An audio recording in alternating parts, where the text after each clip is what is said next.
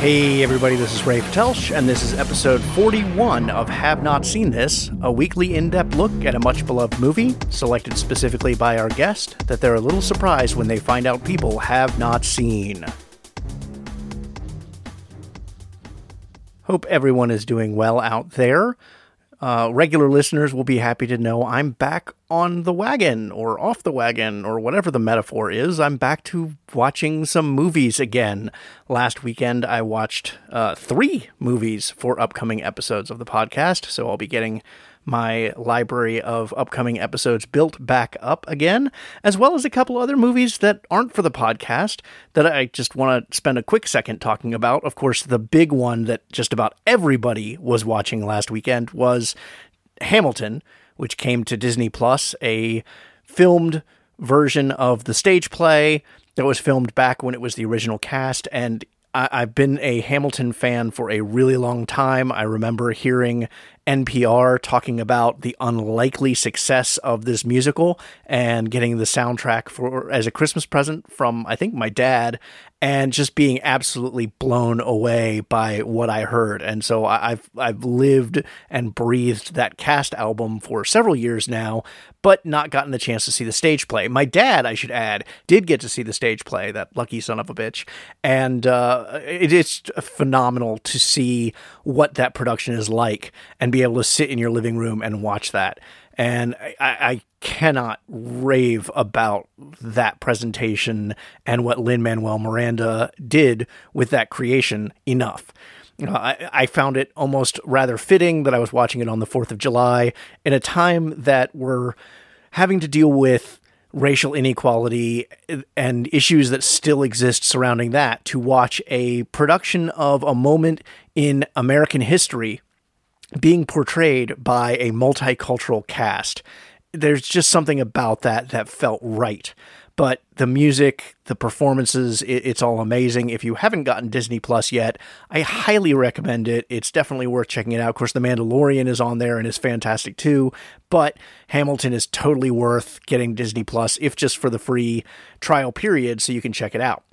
Uh, also checked out The Vast of Night, which is streaming on Amazon, which is also a fantastic film, and it is one of those movies that has suffered because of theaters being closed, so it ended up coming out on streaming instead of going to any theaters, but it also may have benefited from that because it's a small, independent type film. It's very clearly a low-budget movie, uh, but I, and I don't want to go into much about what the film is about, but it is also quite fantastic and worth checking out. If you love the old Twilight Zone, Outer Limits kind of feel, uh, this is that in a ninety-minute format.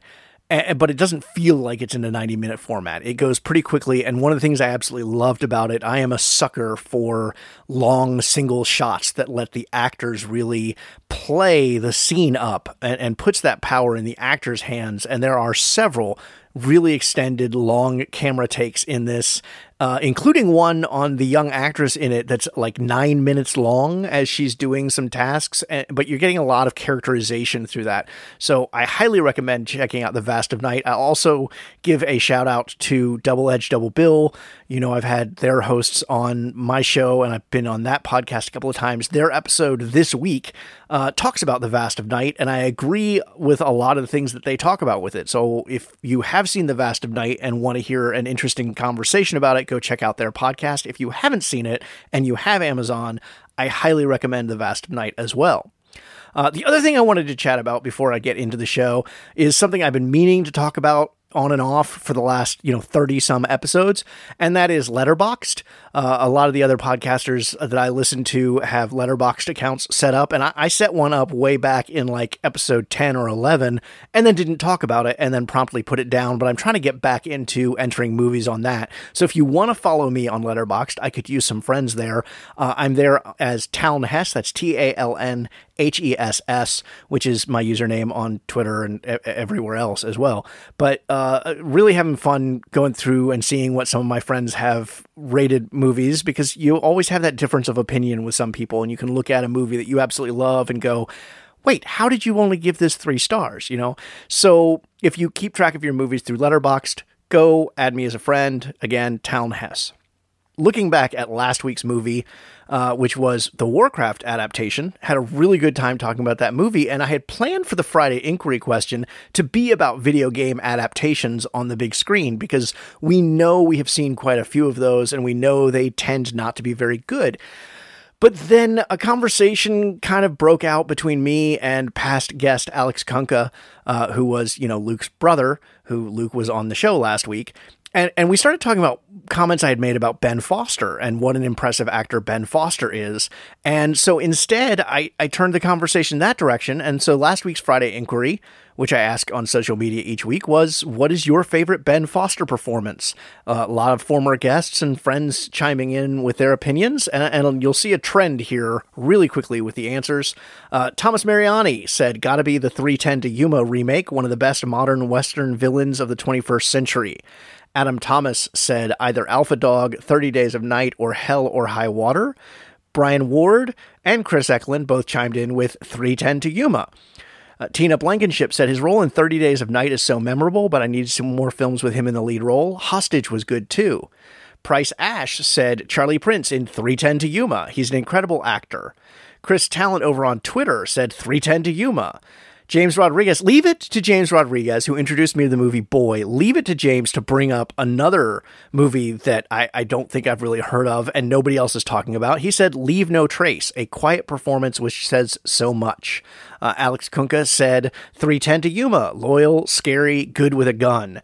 And Old Man Alski said Pandorum, but chimed in with responses to Kunkka and Chris saying, I got to check out three ten to Yuma. So there's kind of this universal, everybody loves him in three ten to Yuma, which I absolutely admit he's phenomenal in that movie. It's been a long time since I've seen it, and I probably need to revisit it again because I remember really liking it and specifically really liking him.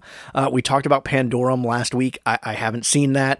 Uh, obviously, Leave No Trace I haven't seen, since I just made a big deal about that. And I have to admit, I haven't seen thirty Days of Night, so I'm missing some of Ben Foster's filmography from my viewing experience, but I, I love him in three ten to Yuma. Alpha Dog, he was quite good in. uh, Hell or High Water, I absolutely love him in. I think that was a fantastic movie, and and I got to agree with Tina. Hostage was good too. It's not a brilliant movie, but his performance in it is pretty good. So again, each week on Fridays, I try to post a question related to that week's movie. On Twitter, we're at Have Not Seen This. On Facebook, we're at Have Not Seen This Podcast. Join the community, chime in with your answers to each week's Friday Inquiry. This week, we're turning to a new genre that we haven't really tackled on this show before, and that is the Western. And it comes from a very unlikely source to be tackling a Western, and that is my friend Jeff Moore, who I used to co-host the Gruesome Magazine podcast with back when I started getting back into podcasting a couple of years ago. I was with them for like six, eight months, and each week we would look at new horror movie releases. And so I know Jeff is a horror guy, but he decided to bring a Western to the show instead. And that is nineteen seventies Monty Walsh. Now, don't confuse that with the two thousand three Tom Selleck version of Monty Walsh, like I did, which is something we'll discuss on the podcast. But there's Jeff and I have talked about doing this movie for several months, and unfortunately I made a mistake that caused us to delay talking about it, and then of course, as I said last week, I kind of shut down on watching new movies for a while, but I'm back in it now, and the, our conversation about Monty Walsh is a lot of fun. Uh, we do talk about the two thousand three version as well, but most of our focus is on the nineteen seventy version of Monty Walsh, so here we go with our conversation with Jeff Moore from Gruesome Magazine. So how you been? Good. How about yourself? I saw you. Uh, congratulations on uh, your new certification or recertification or relicensing or whatever. Yeah, thanks.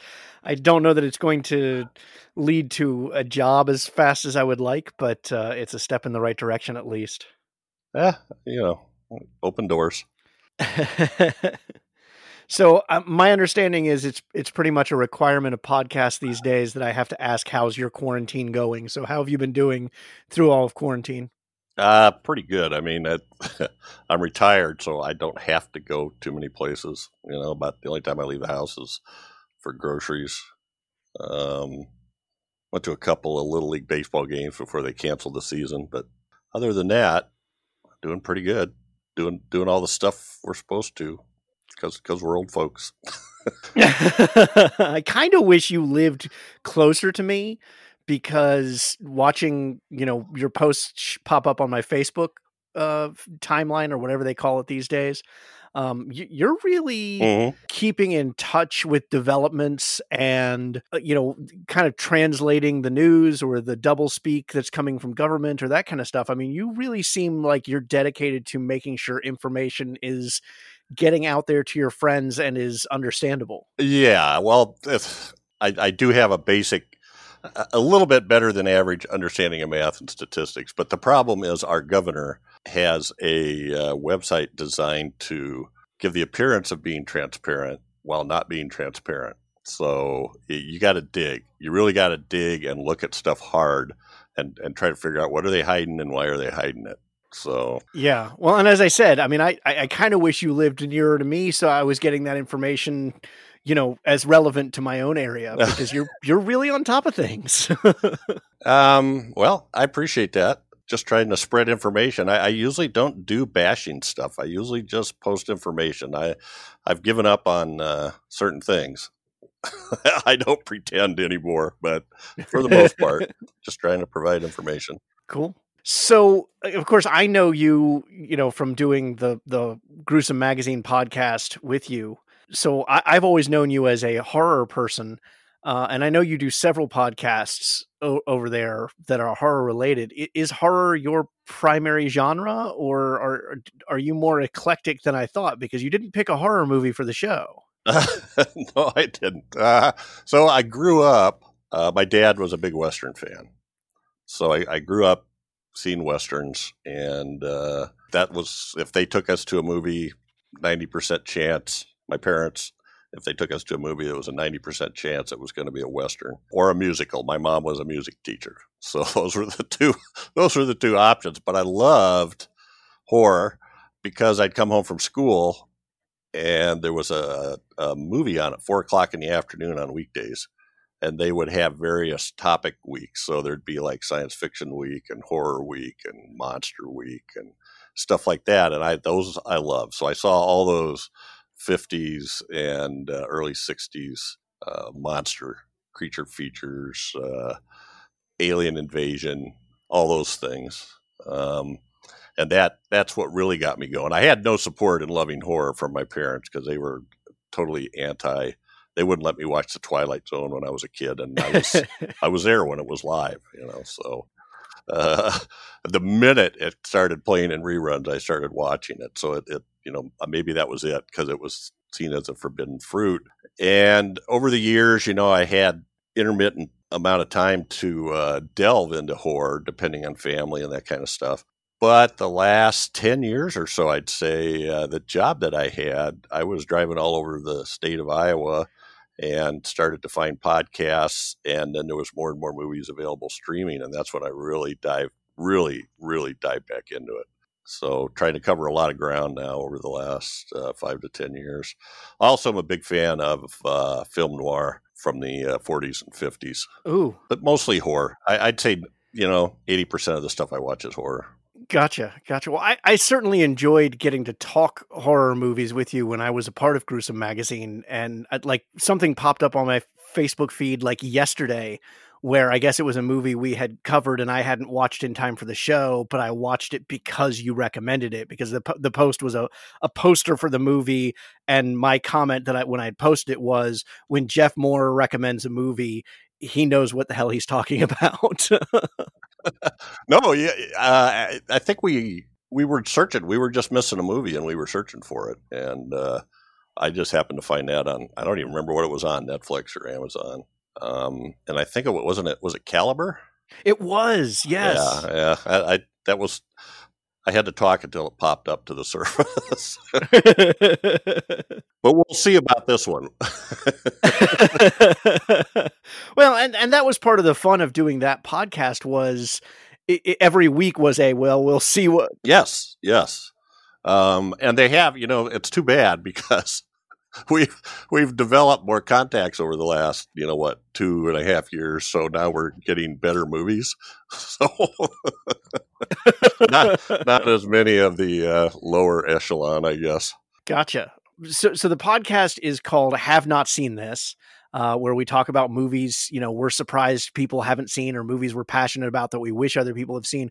What are your Have Not Seen This movies? What are movies that people are surprised when they find out you haven't seen? Uh, well, there's there's actually a lot of horror movies that I haven't seen in the eighties and nineties. I'm not a big franchise guy, so I'm trying to think if there's any. I've seen all the Halloween movies, but when it comes to Friday the thirteenth and Nightmare on Elm Street, I'm trying to think of the other any other ones right off the top of my head. But I've only I, I see like the first couple, and then it's sort of like been there, done that, you know.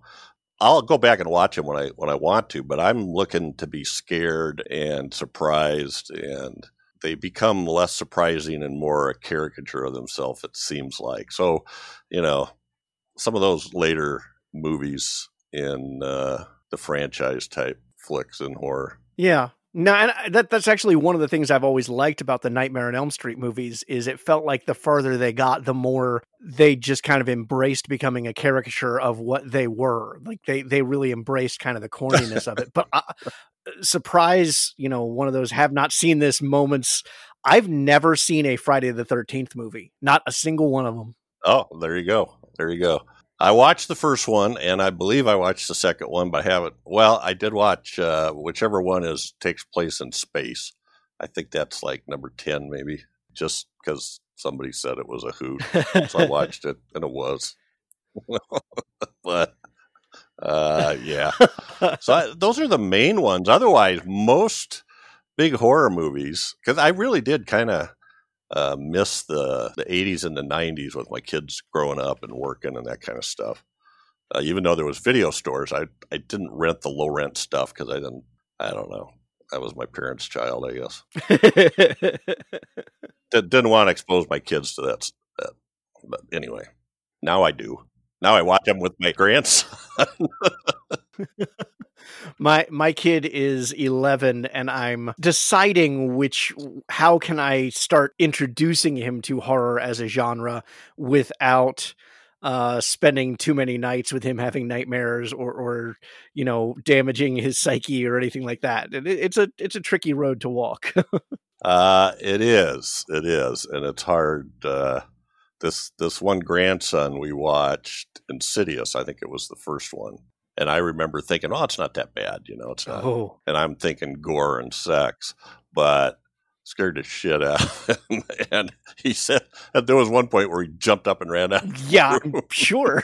and, and afterwards I said, I said, I said, that was an error in judgment, wasn't it? We shouldn't have watched that. Oh, no, it was great. You know?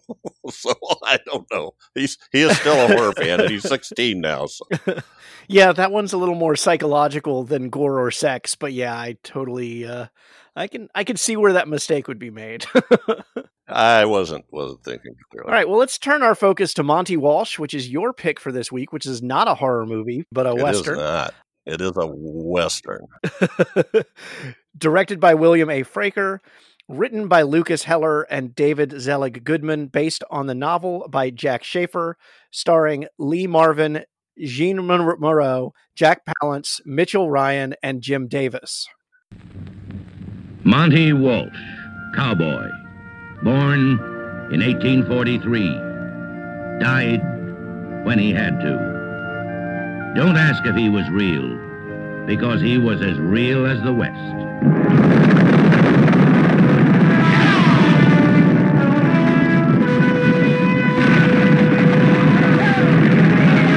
We couldn't get work.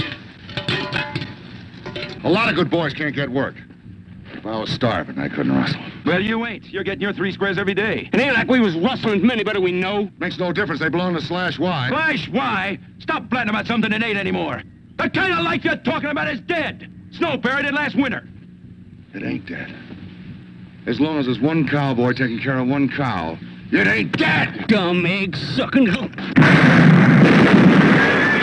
Nobody gets to be a cowboy forever.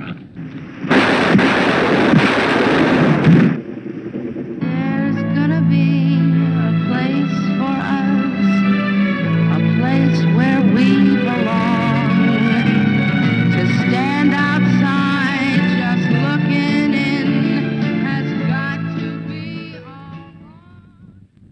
So the question I always start with is, how do you describe this movie to someone who has not seen it? Because, you know, this is Westerns. I, I don't think, I, in fact, I, I had never even heard of this movie until you introduced me to it. Uh, when I think classic Westerns, I think like, you know, The Searchers or True Grit or, you know, classic like John Wayne type stuff. So how do you introduce this movie to someone who hasn't seen it? I guess I tell people that it's sort of a, uh, a grand vision of the end of the cowboy life, told in sort of a in an episodic format, uh, establishing really, you know, that, that's pretty much it, you know. And I, and I also go I go big on the Lee Marvin and Jack Palance thing because they're great in this, I think. But the cinematography is great. I, I just I this is one of those movies I love everything about. So what that you know I, I got to stop talking right now. So. no, no, no. So, so why out of all the movies that are out there, especially if you're going to leave the horror genre and go to Westerns, why was this your choice? Well, mainly because a lot of people haven't heard about it. It wasn't a big blockbuster. Um, and I, I think it's a, I just, I think it's a really good movie. So I tell people about it all the time. I, if I, if I make a ten, a top ten of my movies through history, this one always goes on it. And And I just think about movies that I've watched the most times. And I've watched, I can't tell you how many times I watched this. I bought, I owned a V H S, I owned a D V D, and I now own a Kino Lorber Blu-ray. Wow. Meanwhile, I had to scrape together to find a copy. So what is your history with this movie? Like, when did you first see it? I first saw this in the theater. I went to see it in the theater with a friend of mine. Wow. And loved it. I'm old. I was I was not quite graduated from high school when this came out. I, I I always forget you're a little older than I think you are. I just act young. I act uh, immature. What made you fall in love with this movie? The I again, I'm just going to say I love everything about it. The When I go through, it's one of those things where I went to this movie and I thought, this is a great movie. And then when I start looking at the people that are in it, they have done tons of other great movies that I loved. So I think it's sort of the things where all the pieces fit together to make something greater than the whole. I love the starting, you know, the, the music is by John Barry, who is an Oscar winner. The, uh, Cass Elliot sang the uh, theme song, the intro song. Uh, the the uh, director, though this was his first directing role, William Fraker, he has six Oscar nominations for for uh, cinematography, which you could tell by the movie that a cinematographer directed this movie, or there's a good cinematographer involved. Uh, and I think that the actual cinematographer in this film was somebody who was a uh, you know sort of lead camera operator for Fraker when he was D P or cinematographer. So just it's the music just fits perfectly. I love these little episodic things that kind of build up the. We, we start off with a scene of Jack Palance and Lee Marvin as Monty Walsh and his buddy Chet Rollins hunting wolf for pelts, and and that starts to develop that sort of bond because they're jabbing each other back and forth, right? Then they ride back into town to join up with the uh, uh, ranch that they've always worked for and find out it's no longer around now. They've got to go work for another ranch that's owned by a big corporation, and there's fewer people there, and the town is starting to die. There's this, there's these sort of uh, scenes that are designed, I think, to to give the feel of what it was like to live there. And I like it because it's realistic. You know, when they're sitting in the bunkhouse eating, there's no spare room in there, you know, or in the, uh, in the, uh, uh, what do you want to call it? Dining, dining room. Uh, there's no spare room. Yeah. You can't walk around the guys while they're eating. And uh, that's the way stuff was then. Yeah. The mess hall. Yeah. Uh, so the bunkhouse is ratty looking mattresses and, and slat boards and, and, you know, stained pillows and stuff like that. I mean, I just, I just feel like that's realistic. Lots of dust, lots of dust in this movie. So it wasn't like clean cowboys, you know, it wasn't like they were covered with dust. Their hair grew, their sideburns got bushy, you know, their beards grew till they got into town, you know, every few months or something. So I, I don't know. For me, I just love the feel of it. It's very nostalgic for me. Sort of a sort of a cap off of all the westerns that came before it, as to uh, you know what happened to that way of life. And it's interesting you you mentioned that about what happened to that way of life, because this comes out in nineteen seventy. Several other westerns around that same time period are kind of doing the same thing, looking at the death of the cowboy lifestyle. And it's also kind of marking the cinematic end of the age of westerns. Why do you think that became such a fixation for Hollywood at the time period? I don't really know, except those things go in cycles. So back then, fifties and sixties, when T V was kicking in, there were a ton of westerns on in the fifties and sixties. I mean, you couldn't hardly, there was westerns on multiple channels in every time slot, I think. Then you get up to late sixties and the seventies, and they kind of turn into detective shows. You know, not, not very many westerns at all on television. And I and I, I just think that that's sort of, I don't know if it's because they wear it out. I don't know if it's a time gone past, because, you know, some westerns you, you can get the feel that, oh, it would have been great to live that way. But when you really think about it, you know, it, it really sucked, you know, like I, here I'm sitting in my air conditioned house with uh, my internet and, and my big T V and all that stuff. And um, they're, you know, that's another thing that I liked about this is in a lot of the movie, they're sweat, they're sweaty and dirty, you know, because that's the way it would have been. That's yeah. So I saw why did why did that stuff die out? I think I think it just kind of runs its course. I think it, there's a, a romance going on. You had a this major star like John Wayne that was almost, you know, you could throw the whole genre on his shoulders and keep it running through the sixties. And there wasn't, and, and his is also one of those last ones. The Shootist is, is another one of my favorites. The last film that John Wayne made before he died. And I think that's later seventies, a little bit later anyway. I just, I never really thought about it. So I'm just shooting my mouth off. Oh, no, it's all good, man. Uh, so uh, again, I hadn't heard of the movie until you brought it up, you know, as, as a, a film for the show. It, is popular. It sits at eighty-eight percent at Rotten Tomatoes.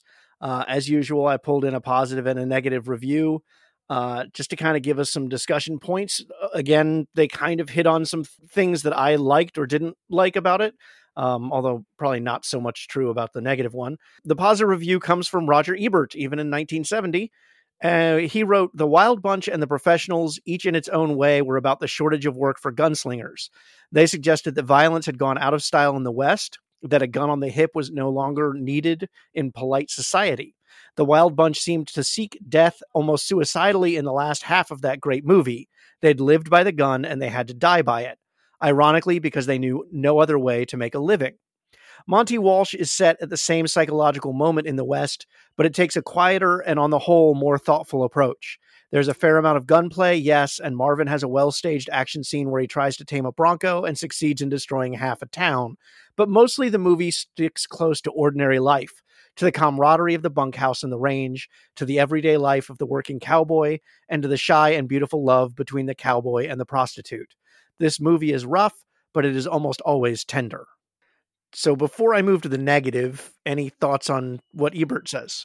Yeah, I think that's a good that's a good description, and uh, that that fits a lot of what I think about it. I I was sort of paying a little more attention to the structure, and I'd say you're about halfway into the movie before something drastic happens. Up until then, it's just these tender moments, right, of how they get along, how they're living together. Uh, Uh, some of the guys get laid off, but then we also see on what do they do, you know, as the cowboys are, are dying. We see uh, one guy gets married to the, the hardware widow.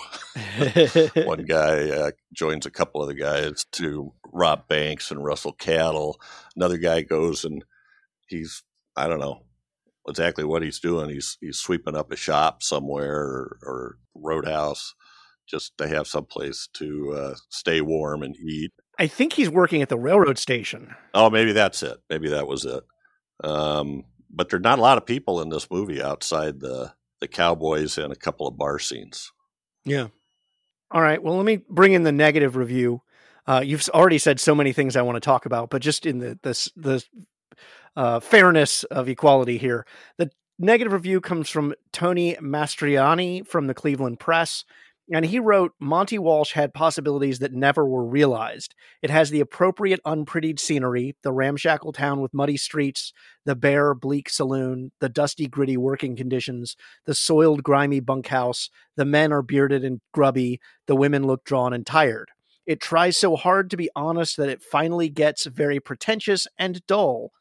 It's as though someone forgot that atmosphere wasn't enough, that there has to be a story. And then, because the filmmakers realized it was dull, they livened it up with cliches from more conventional Westerns. There's a saloon fight and a bunkhouse brawl and a chase and even a final gun down. The last low-key and unconvincing. I could see, uh, huh. So if the fact that this is based on a Jack Schaefer book somewhat belies the idea that they decided it was too dull and threw this other stuff in. That stuff is in the book. The one thing I noticed watching it this time, though, was, and maybe it's because I'm getting older and I've watched so many more movies over the last few years, but Lee Marvin has like a dozen sort of zinger lines that can sound pretty cliched unless I'm in the right mood. Sometimes I think they sound great, but he's always just saying, you know, the, uh, the guy that's that's uh, riding wire and uh, is known as Joe Hooker is riding his horse down, and they're going, he's not going to make it.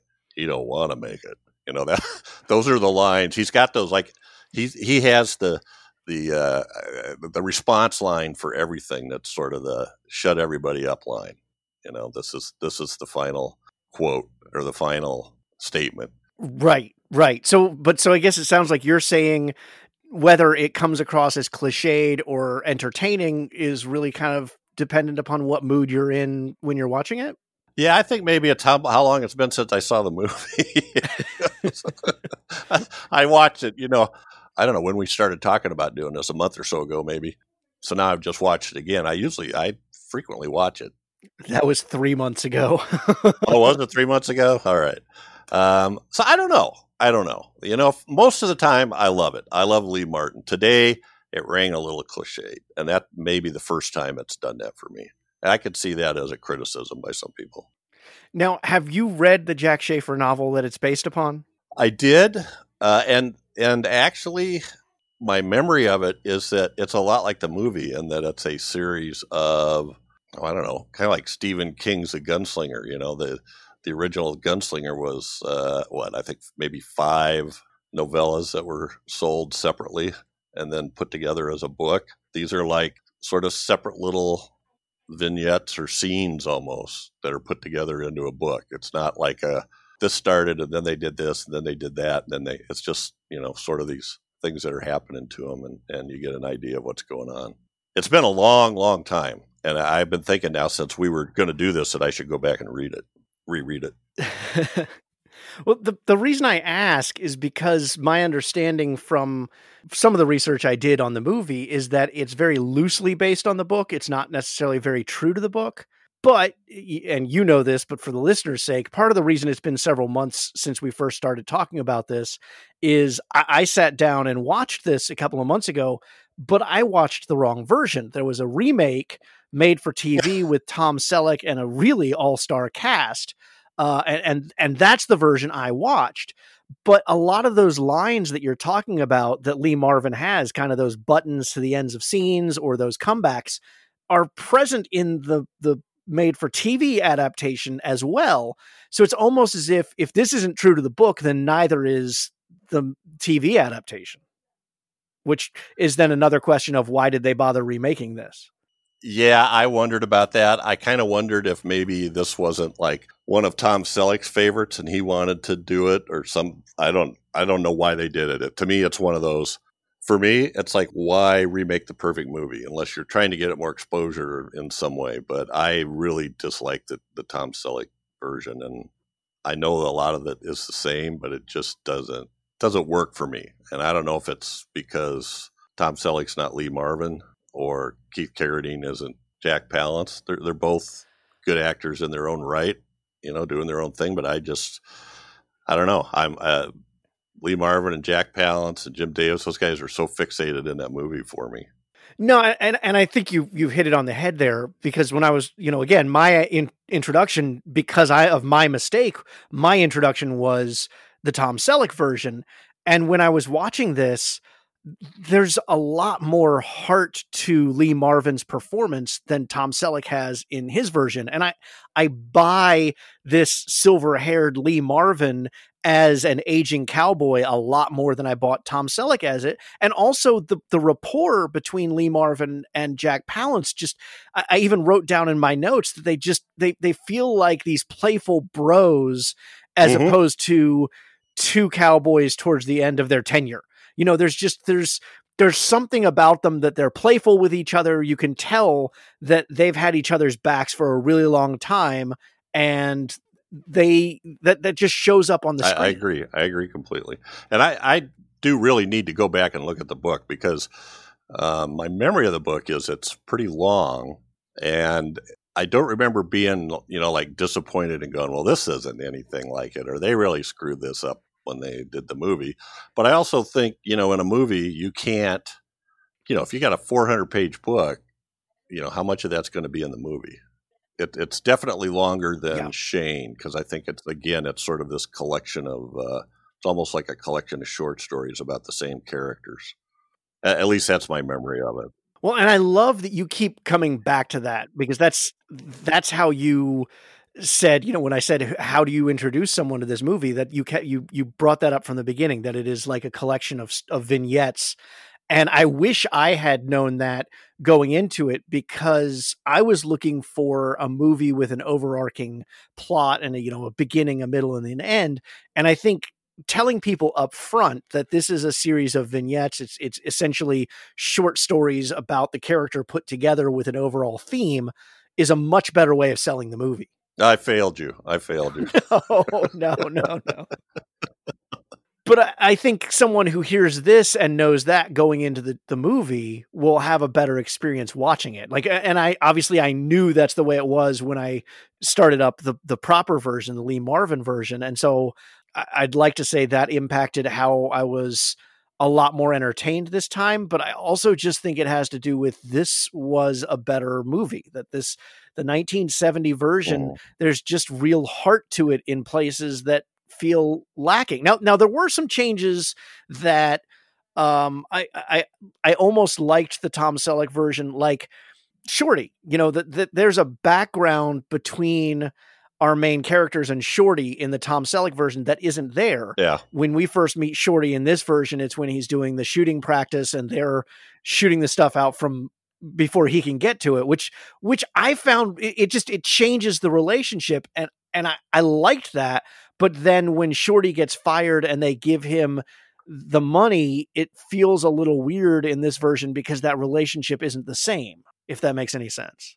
Well, maybe to a, uh, certain extent. To me, all the background we really need to know is these guys know each other from somewhere, and that he's sort of the hotshot, brash one that they kind of poke fun at, and that that comes across pretty quickly with that shooting scene. Yeah. And I did just notice something. I was looking at the uh, new version, or the two thousand three version with Tom Selleck, and the teleplay uh, co-writer on the teleplay is Robert Parker, and Tom Selleck did a bunch of T V movies based on Robert Parker books about a character. I forget the, I think his name might be Stone or something, but he's, he's like a ex drunk cop who becomes a police chief in some small coastal town in the Northeast.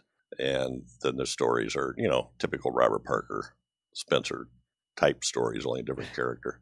So, so there's a connection between them is what I'm getting at. And so I don't know why it, it'd be interesting to me to know what started the idea.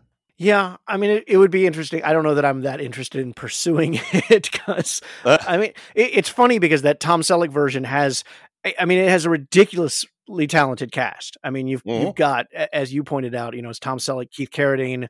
Um, you've got uh, Wallace Shawn shows up at one point.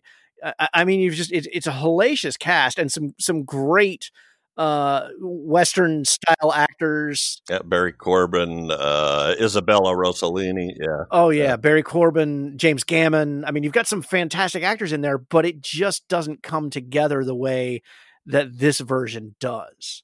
Uh, and so I'm kind of going to be happy to just pretend that two thousand three version doesn't exist from now on, because I liked this version. Well, that's kind of the way I watched it again, because I, I hated it when I watched it when it was on T V, because I, you know, I'm sort of excited to see it. And uh, that was the beginning of my uh, beginning of my disillusionment with Tom Selleck, I think.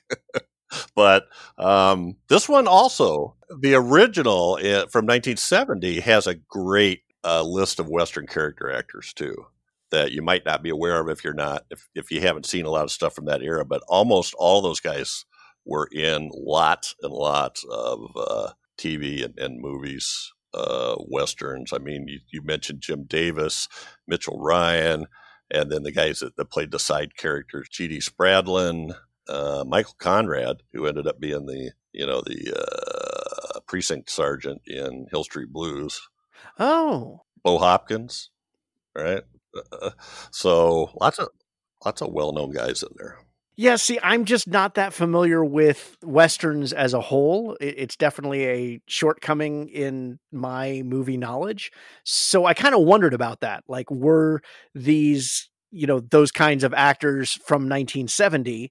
Uh, and I just don't get uh, it because, you know, I know...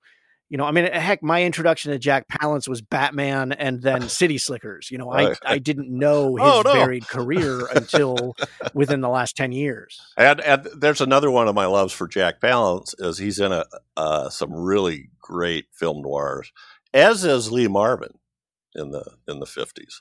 Uh, Lee Marvin played some really despicable characters in some film noirs. But I was going to bring up this character. Um, Matt Clark, who plays Rufus Brady. Yeah. Uh, the, the guy that gets shot in the creek.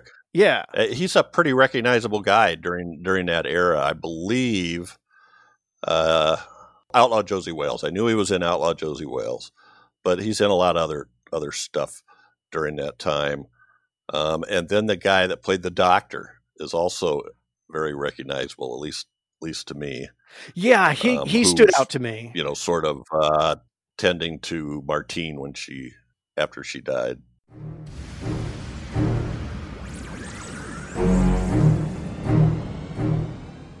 Hey, Jen. Hey, Micah. Remember watching the Friends premiere? No, I never saw that. Oh, but remember those first Wu-Tang solo albums that came out? No, I don't. Remember that terrible Frasier theme song? Oh my God. Remember I was sent away from home when I was sixteen, sent to like the middle of nowhere, Montana, therapeutic boarding school. None of this rings a bell? Oh yeah. Join us for I Never Saw That, a podcast about mid-nineties pop culture and Montana. What about E R? You saw that though, right? No!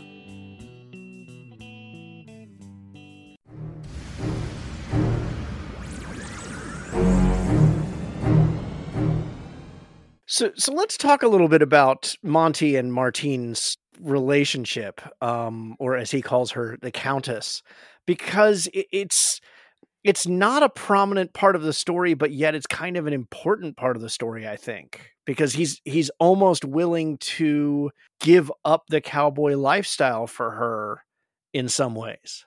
He's trying, you know, and that's that dilemma is, you know, we're always, I mean, we go through it all the time, right? People complain about change. You know, the, the Walmarts come in and the mom and pops are starting to go out, or before it was the malls come in and the, the mom and pops are going out, and now the Walmarts are killing the malls, and it goes, you can, you can think of all kinds of stuff, and it's just, it's change, and it isn't going to stay that way. It's going to, it's going to change again. And so I think that's what it was like for them. That's the way they had lived. And for him, being a cowboy was what he was. That's how he identified himself. So for him to do something else was, was outside of his thinking. So his relationship with Martine was, I'm a cowboy, you know, so I, I won't be getting married. Um, where on the other hand, his buddy Chet sees the writing on the wall and starts thinking about it. Plus, uh, I guess there's an opportunity there with the uh, hardware widow. As they right. call her, who is another character who's in movies. I'm pretty sure she's in, uh, isn't she in Jeremiah Johnson, the uh, the crazy woman out in the plains that he gets the boy from? I don't know the movie, so I wouldn't be able to tell you. Oh, you haven't seen Jeremiah Johnson? No, I, I told you I'm not very well versed in Westerns uh, at all. Now that's another one with not a lot of uh, not a lot of dialogue. Because this one, too, you know, that's one of the things, too, I like about this is there's a lot of, uh, we talked about this a lot on the podcast. There's a lot of, you know, we don't want too much telling, too much talking, talk, talk, talk, talk, talk, right? Um, and this one has a lot of showing, not telling. There's a lot of, uh, most of the conversations are pretty short, and there's a lot of stuff you learn just by what they're showing you.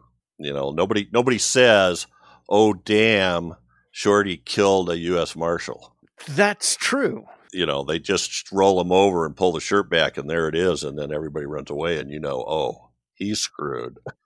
You know, they, they don't spend time talking about it. Th- that's true. And if you weren't paying attention when they make that revelation, then you wouldn't understand why everybody's freaking out, because they, they, they don't really talk about it that much, other than later Monty does say, you know, Sugar will testify that you didn't know he was a marshal. But if you weren't paying attention, and yeah, you and I used to talk about that all the time, the importance of that show, don't tell, keep the audience engaged. And I definitely think this movie does that. Yeah, it does. And, and, you know, it is typical Western with the all the grandeur shots of the plains with the mountains in the background, but it's beautiful. It really is. Yeah, and I kept looking at those shots wondering if we would be able to pull off those kinds of shots today, or if we as a society or a civilization have marred those landscapes too too much at mm. this point. Well, I, I know you can still find them, because we don't have, you know, a shot like that.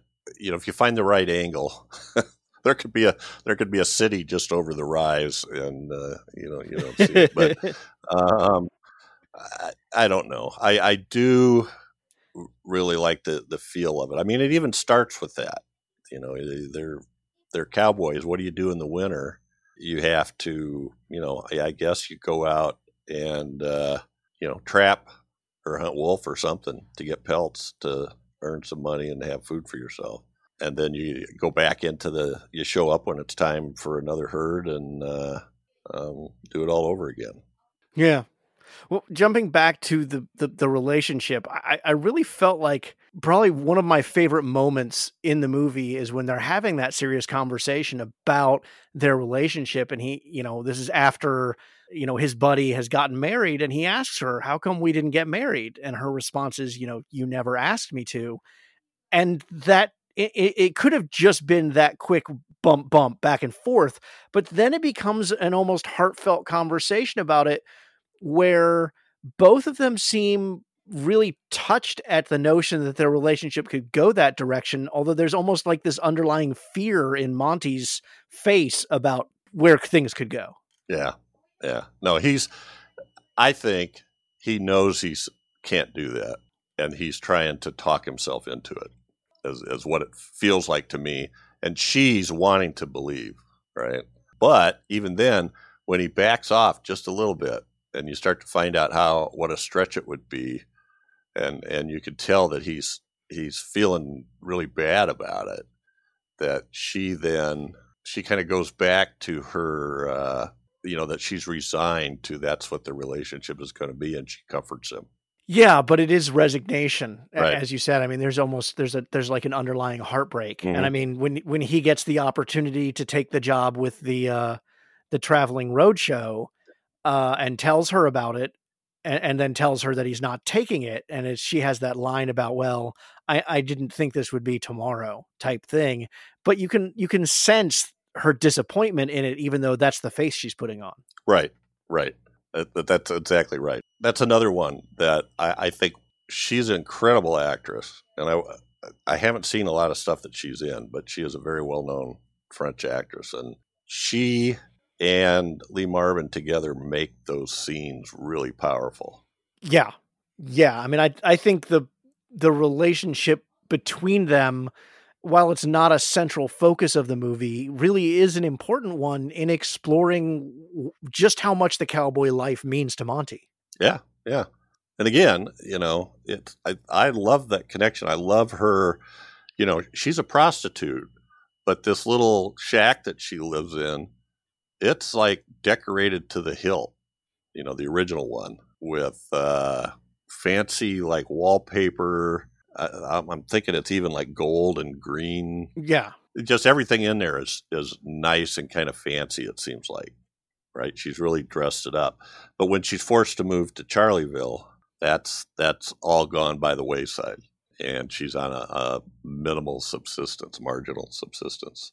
Well, but has it? Because the doctor even comments that, you know, just even through it all, even when she was deteriorating in health, you know, she had that that really ornate jewelry box, you know, which held her prized treasures. And, and of course, we see that it includes the money that Monty gave her, which means she never relied on the money that, that he gave her, and, and, you know, a clipping of his hair.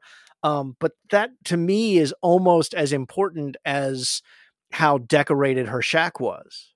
It is. Uh, she saved that piece, but where she's living now is a bare bones room. Assuming that where, where we see her, where she died, that was her room. And I think it is, because Monty walks right to it. Yeah, I mean, I I assumed it was. And I found that that was another really interesting angle to take the story, though, is that not only is this the death of the cowboy, but it's the death of other professions that might depend mm-hmm. on the cowboy. And I mean, her statement about being a prostitute, that you can't stay in one place because business becomes, uh, I, I don't even remember what the line was, but the idea being that business is going to dry up if you stay in the same place because because people aren't moving on. Right. Right. The I was thinking about that even in terms of the hardware store. You know, Chet married into the hardware store, but that town is dying. You know, how long is that hardware store going to be there? It seems to me they don't really talk too much about that town, the original town, Harmony, but it seems to me to be a town that's basically there to serve the ranchers in the area and, and their help. Now, there may be some other some other business, but we don't get a good picture of that. You know, there's a hardware store, there's a barber shop, there's a bar, but it seems to be dying, right? Because the ranches are dying. So I kind of assume that's where most of their, yeah, the reason they were there. Yeah, no, I, that's, that was kind of my assumption as well. I mean, we, we learn w- even as early as, you know, like ten minutes into the movie, when Monty and Chet return from, from being out in the wild, all the ranches are essentially gone. They've all been bought up by this consolidated company. And by the end of the movie, the consolidated company just wants to fence off the land so that it's protected and theirs, but they're not going to do anything with it. Well, you might start purchasing and breeding cattle, but you don't need anybody to herd them. You don't need anybody to do a roundup and drive them somewhere. You know, you've got the railroad now. Anyway, yeah. the and, and that strikes me now, too, as we were talking, that, you know, Chet is a guy who is watching what's going on around him and thinking about it and trying to think ahead a little bit. Monty is the guy that he's just living day to day, doing what you do without really thinking about it. Even when they ride into town that first time and Mister Brennan tells him about, you know, these ranches going down, he wants to talk. I want to talk to you guys. And Monty's like, nah, he just wants to get in and have a drink, play some cards. He, he don't want to think about what his future, you know? Right. So, right.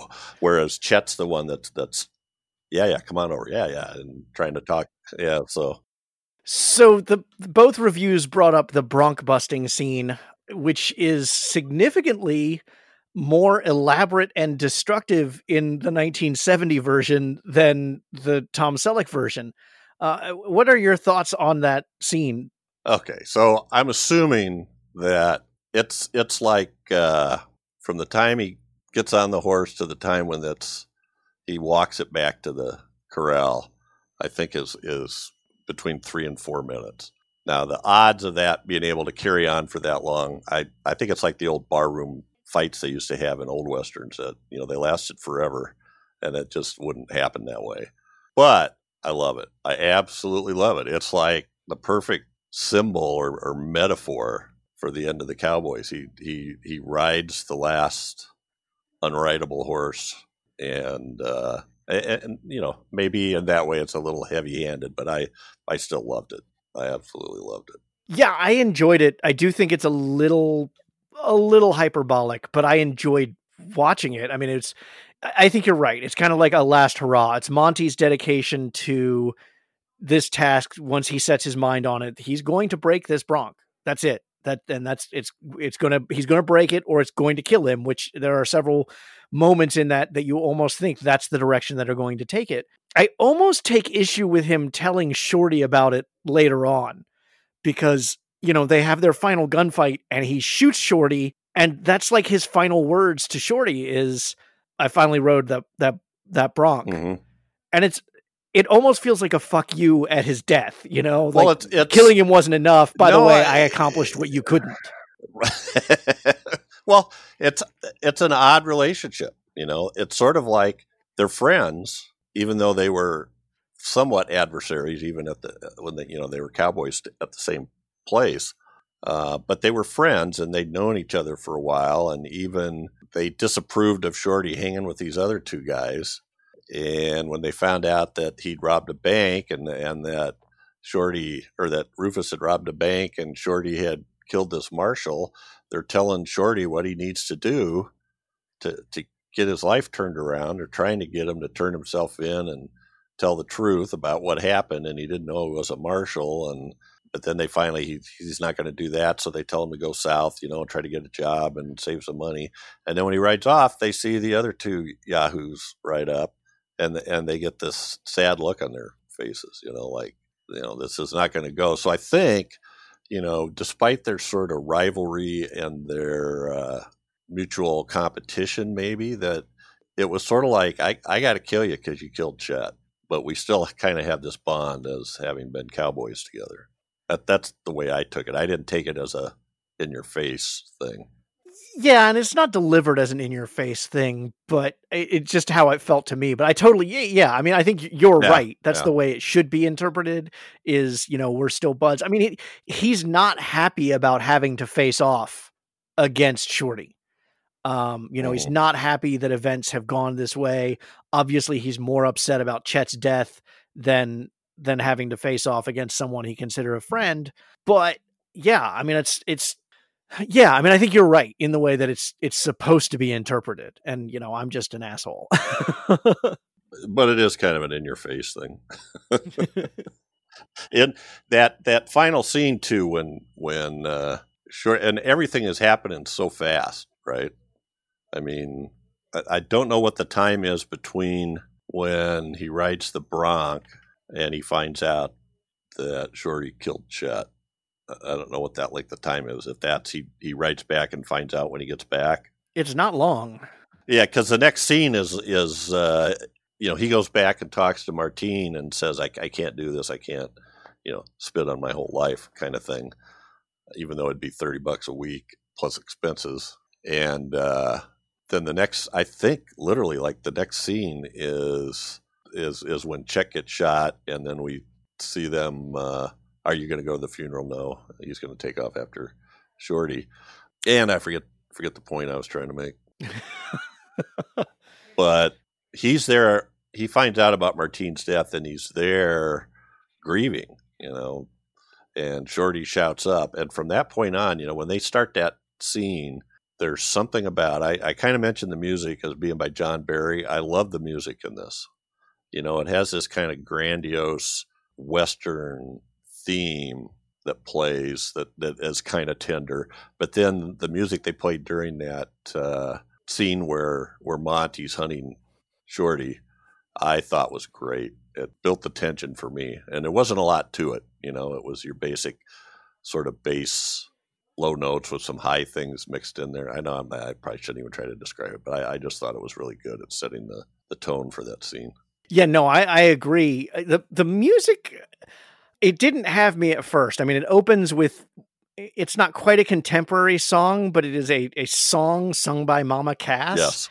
And a lot of the theme music throughout the movie is just an, you know, an instrumental version of that song. Mm-hmm. But you're right. When the, the music changes for that gunfight, it, it's, it's a very severe change from the music for the rest of the movie. But man, it, it fits the tone of the scene. And, and really, I, I totally dug that, that part of the music. Well, and I think, too, it's a very unadorned sort of shootout. You don't really get a fast draw, right? Yeah, no. Yeah. I mean, it's it's it's not stylistic at all. So it's, and for me too, another reason this is really interesting is that uh, with John Barry uh, doing the music for this, he also did the music for Midnight Cowboy, which came out a year before that, and that had kind of a haunting harmonica theme that you could you could kind of see a connection to this. I'm with you on the Mama Cass song. That's a little sappy for me. Uh, the lyrics, the lyrics for Hal David, I saw, I noticed, uh, who was a popular songwriter of the era, or of the earlier era, I would say. But yeah, John Barry's cool. All right, what what have we not talked about that you'd like to talk about? Well, first off, Jack Schaefer. You know, the, Jack Schaefer's kind of an interesting character because he's legendary for Shane, right? I mean, at least that movie is legendary. And I always knew about the book. I bought the book from, you know, Scholastic Book Services when I was a youngster in school and, and read it back then. Um, There's so a throwback. Yeah. So to me, it was a very famous, well-known book, but Monty Walsh is not a famous, well-known book, and neither is, there was one other movie uh, based on one of his books called The Silver Whip that has one of my favorite guys, Silver or uh, Rory Calhoun and Dale Robertson, you know, so a, kind of a decent Western cast, but a really bad movie, just a bad movie. So I, I think it's interesting. I, I love I love Shane, but I, I don't particularly care for The Silver Whip, and I love Monty Walsh, but he's just not well that he's basically one of those guys that he's known for Shane. Right. That's what everybody knows him for, at least in people that I know. Yeah, I, I had seen some trivia too that, you know, you said Ebert gave it a good review. Ebert gave it four stars, but Gene Siskel gave it one. So his is, is probably similar to the one you read. And, and I guess maybe the other thing that I don't know if we made a big enough deal about it, but William Fraker was the cinematographer for Bullet, Rosemary's Baby, and a long list of other right. very well-known movies. Some not so good. The Island of Doctor Moreau, although I don't think the cinematography is, is usually the knock on that one. uh, Tombstone, right? So there's there's... Tombstone is another one, you know, that and there's another uh, grand Western, right? But but also movies like Murphy's Romance with, I think that's Burt Reynolds and Sally Fields, and uh, Sharky's Machine, that's another Burt Reynolds, I believe. The Exorcist two, Looking for Mister Goodbar, which is a very well-known movie of the seventies. Gator, another Burt Reynolds. He got hooked up with Burt Reynolds a lot. Paint Your Wagon. Uh, so, yeah, this guy had a, a very successful career as a cinematographer, not not as much as a director, but as a cinematographer. And I think it shows. Uh, yeah. I mean, I, I think visually, uh, you know, I mean, cinematography has changed, obviously, between nineteen seventy and today. So I, I definitely there were there were scenes where I, I wondered how it would be shot today. But it is quite an interesting cinematic experience, especially for nineteen seventy. Like the, the guy knows where to put his camera and how to set up the shots. And, and some of them are, are quite wonderful because of that. And the, the one that, that stood out mm-hmm. to me was the final charge of Joe Hooker, you know, that you see him running, but between the, the cinematography and the editing, you don't have to worry that the horse was in any real danger, but yet it still feels that tragic moment of Hooker's last ride. Right, and, and I thought about that, and the uh, the Bronco bronc busting ride too, where uh, the the editing and the camera angles are key to making it not too obvious when Lee Marvin's double was on the horse and when he wasn't. Uh, they actually did a really a pretty good job of that. All right, well, let's head into the closing credits here. Uh, got two quick little games for you. Uh, the first up is The Algorithm Says. These are Uh, movies selected by various algorithms that say, if you like Monty Walsh, you'll like these movies. So this is kind of a lightning round for responses for you. Uh, I'll tell you the movie. You tell me if you like it, you don't like it. Most of them, I can totally see how they're connected to Monty Walsh. But in case you don't, if you're wondering what's up with the algorithm, you can always, you know, posit that as well. Uh, but it's, it's just quick responses to this list of movies. Okay. All right. So first up, The Spikes Gang. I've never seen it. Oh, okay. Uh, Prime Cut. Oh, I don't think so. And and I think that that's there because of uh, Lee Marvin. Okay, interesting.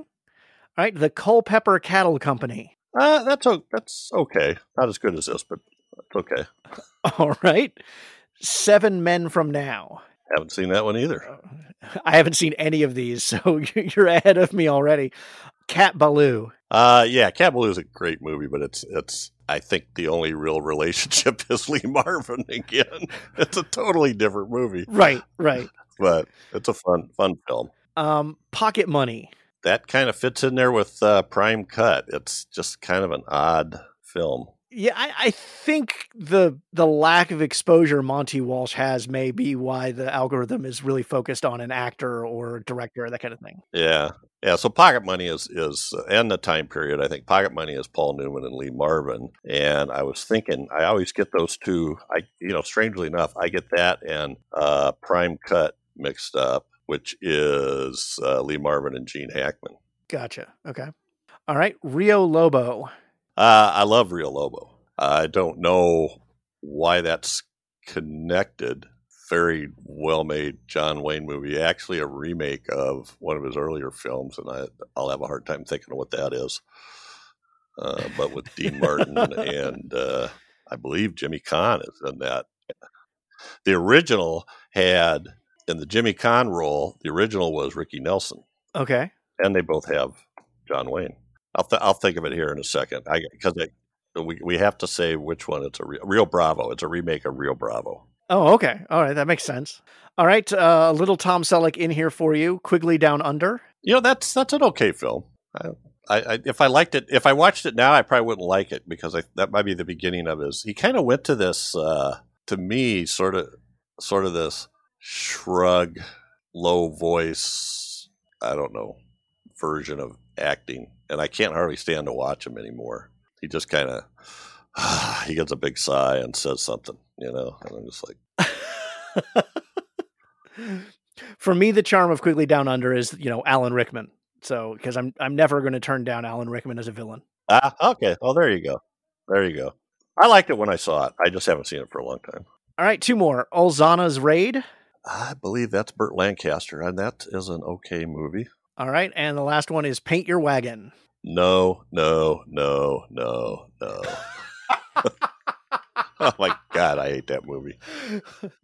Really? Okay. Interesting. I I have never seen that one either, but I do have it in my D V D collection. Well, let's take these two great actors, Clint Eastwood and Lee Marvin, Lee Marvin, and just kind of castrate them by making them sing, and they really can't. You know, it's, I don't know. Yeah, I understand it's quite terrible. All right, we always uh, end with a pop quiz, four multiple choice questions based on the movie and based on a couple of things you've said, even in the last ten minutes. I think you're going to do quite well on this, but uh, if you're ready, here we'll go. Okie doke. Number one, Roger Ebert gave the movie a four-star review. How did his Chicago rival slash partner, noted critic Gene Siskel, differ from Ebert with his review? A, one star, B, two stars, C, three stars, or D, four stars? Uh, one star. And I want to point out, you did not send me these questions ahead of time.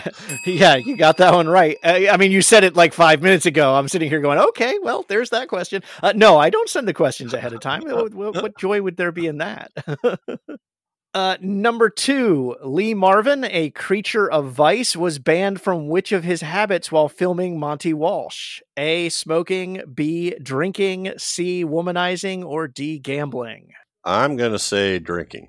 Yep. He was specifically banned from drinking while they were filming the movie. Although based on an excerpt from a book about Marvin that I was looking through last night, I, it doesn't sound like they were successful in getting him to stop. I'm guessing he's pretty resourceful. All right. Number three, the movie is loosely based on the novel of the same name by Jack Schaefer. It seems interesting they would option the novel but stray from the story, especially after another movie had found so much success based on which Schaefer novel? A, Mavericks, B, Old Ramon, C, The Plainsman, or D, Shane? Well, Shane, of course. Yep, absolutely. Of course, you know, Shane was just recently kind of in my awareness because, uh, you know, it's in the, the A F I Top one hundred list, which one of the podcasts I listened to was talking about.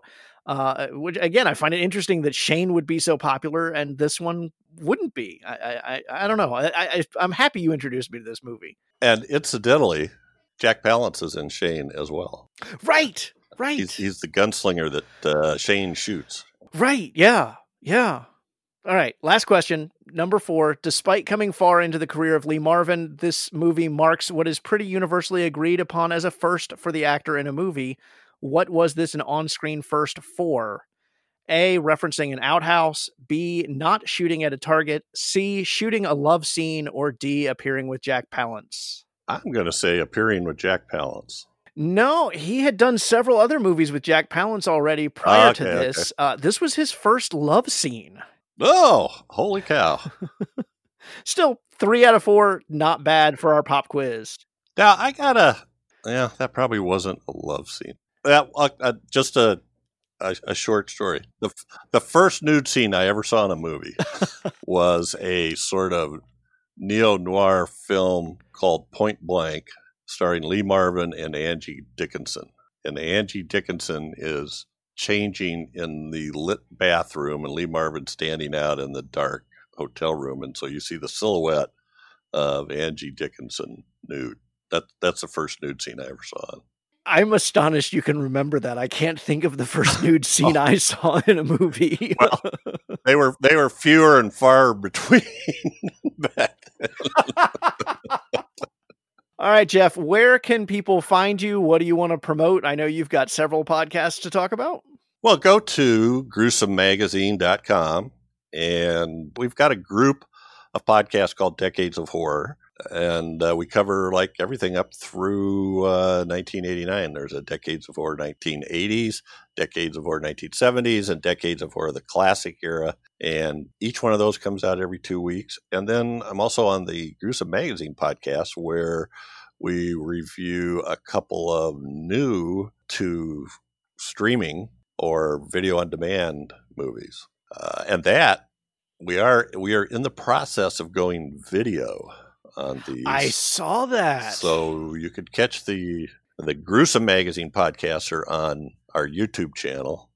And nineteen seventies, uh, we did a video. That's we have to wait for some software upgrades before we do the other two. But anyway, it's uh, it's lots of fun. I, I uh, you know, I felt like I was out in the middle of nowhere, Iowa, with no one around to talk horror with until I found these guys, and now I've got plenty of people to talk to uh, about about these movies. Well, and you're a great voice to have on the show. I, as I said, I really always enjoyed talking movies with you, even when we didn't agree on the final verdict of a film.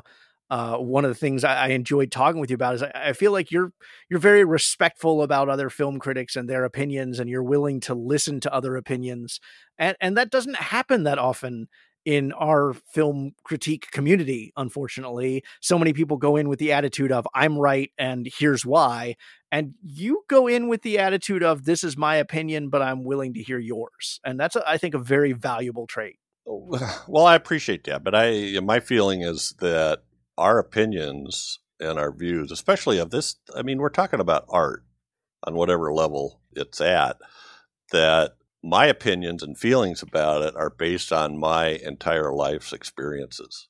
And so I'm going to like stuff that you're not going to like. You're going to like stuff I'm not going to like. And I've had people ask me questions, why do you like that? And I, I might have a hard time answering it. It just, what I usually say is it resonates. It just resonates with me, something about my experience, but I could watch this movie. Motel Hell is one of those, uh, which a lot of people don't like. Um, but I, I, I, that just resonates with me. It's a bit of a far cry from Monty Walsh. It is. It is. But I, I appreciate you saying that, and I enjoyed uh, doing that with you as well. And I always got uh, insights that I didn't think of. So I miss that. Yeah. Well, thank you so much for coming on the show and introducing me to this movie, and uh, good luck out there with Gruesome Magazine. And I hope to chat movies with you more in the future. That would be great. Thank you. So that does it for this week, but you can keep the conversation going throughout the week on social media. Share your thoughts about Monty Walsh, or maybe tell me about a movie you'd like to come on the show and talk about. You can find me at Talnhess on Twitter and also on Letterboxd. That's T A L N H E S S. You can find the show at Have Not Seen This on Twitter. On Facebook, we're at Have Not Seen This Podcast. And of course, you can always email me at have not seen this at gmail dot com. And of course, don't forget to subscribe to the show so you don't miss any of our upcoming episodes, including next week, which takes place in an Antarctic outpost where not everyone is exactly what he seems. This podcast is available through all major podcast sources. Positive ratings and reviews are always welcome, as is sharing the podcast with a friend and spreading the love. And if you like World of Warcraft or other Blizzard Entertainment games, be sure to check out my other podcast, Citizens of Azeroth, a World of Warcraft podcast, also available through all major podcast sources. Special thanks to Chris Talent for our wonderful theme song, and thanks to Jeff Moore for providing this week's conversation. Until next week, I'm Rafe Telsch, and this has been Have Not Seen This. Be kind to each other.